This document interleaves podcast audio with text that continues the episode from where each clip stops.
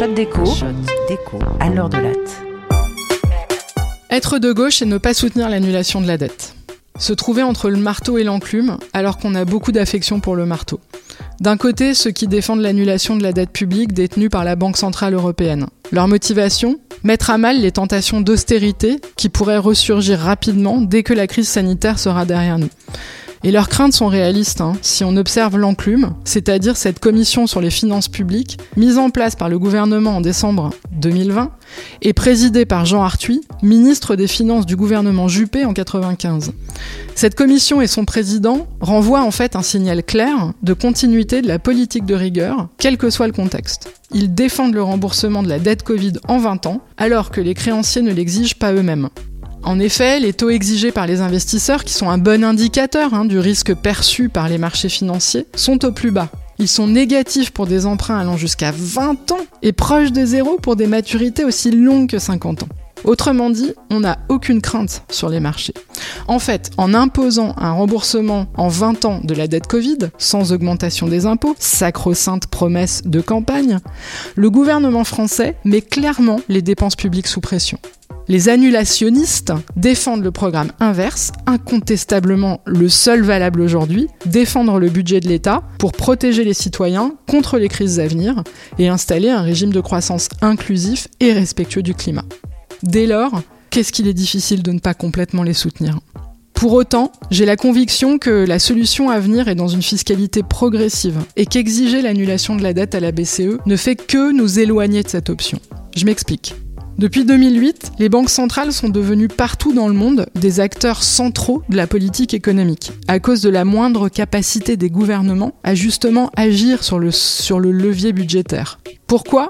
Parce que la libre circulation du capital, promulguée par la libéralisation financière depuis 40 ans, a permis à celui-ci de résister à l'impôt. En jouant sur la concurrence fiscale internationale, le capital mobile, c'est-à-dire le profit des multinationales et le patrimoine des plus riches, a vu son taux d'imposition baisser progressivement en 40 ans. La politique monétaire, responsabilité des banques centrales, a alors pris naturellement le pas sur une politique budgétaire finalement très contrainte. Les politiques de rigueur, portées par une moindre capacité à lever l'impôt sur des ressources mobiles, ont aggravé la chute de la demande, et dans ce contexte budgétaire très contraint, la politique monétaire a finalement pris un rôle très important. Elle a pris la relève en baissant les taux d'abord, puis quand ils ont atteint le plancher, elle a acheté directement des titres financiers sur le marché. En fait, sans banque centrale, depuis 10 ans, l'activité aurait probablement sombré. Ces mesures ont permis d'échapper à une hausse du chômage qui aurait touché en premier lieu les plus modestes. Mais elles ont toujours de nombreux effets collatéraux, dont soutenir les indices boursiers et donc le patrimoine des plus riches. Elles contribuent aussi à maintenir un niveau de dette privée historiquement haut qui rend tout l'édifice économique hyper fragile à des retournements.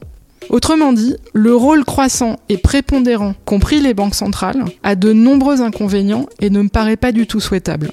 Or, annuler la dette au bilan de la Banque Centrale Européenne, c'est tentant, mais en fait, ça risque de conforter encore le rôle de la Banque Centrale et d'éloigner les hausses d'impôts sur le profit des multinationales et sur les plus riches.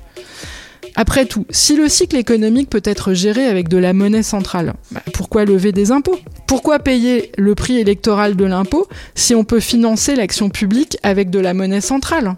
C'est d'ailleurs dans l'intérêt des oligarques hein, euh, de défendre euh, cette idée d'annuler euh, la dette qui nous éloigne des impôts. Et je suis assez surprise que ces oligarques ne le défendent pas eux-mêmes.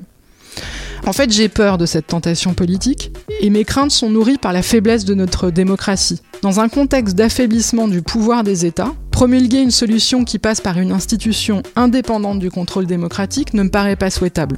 Je regrette que le débat se concentre sur cette mesure séduisante politiquement. Je crains qu'elle n'éloigne des solutions alternatives à la mise en marché de la dette publique et une réforme fiscale nécessaire.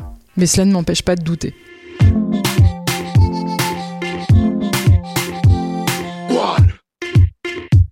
C'était un podcast de l'université Paris-Dauphine, PSL.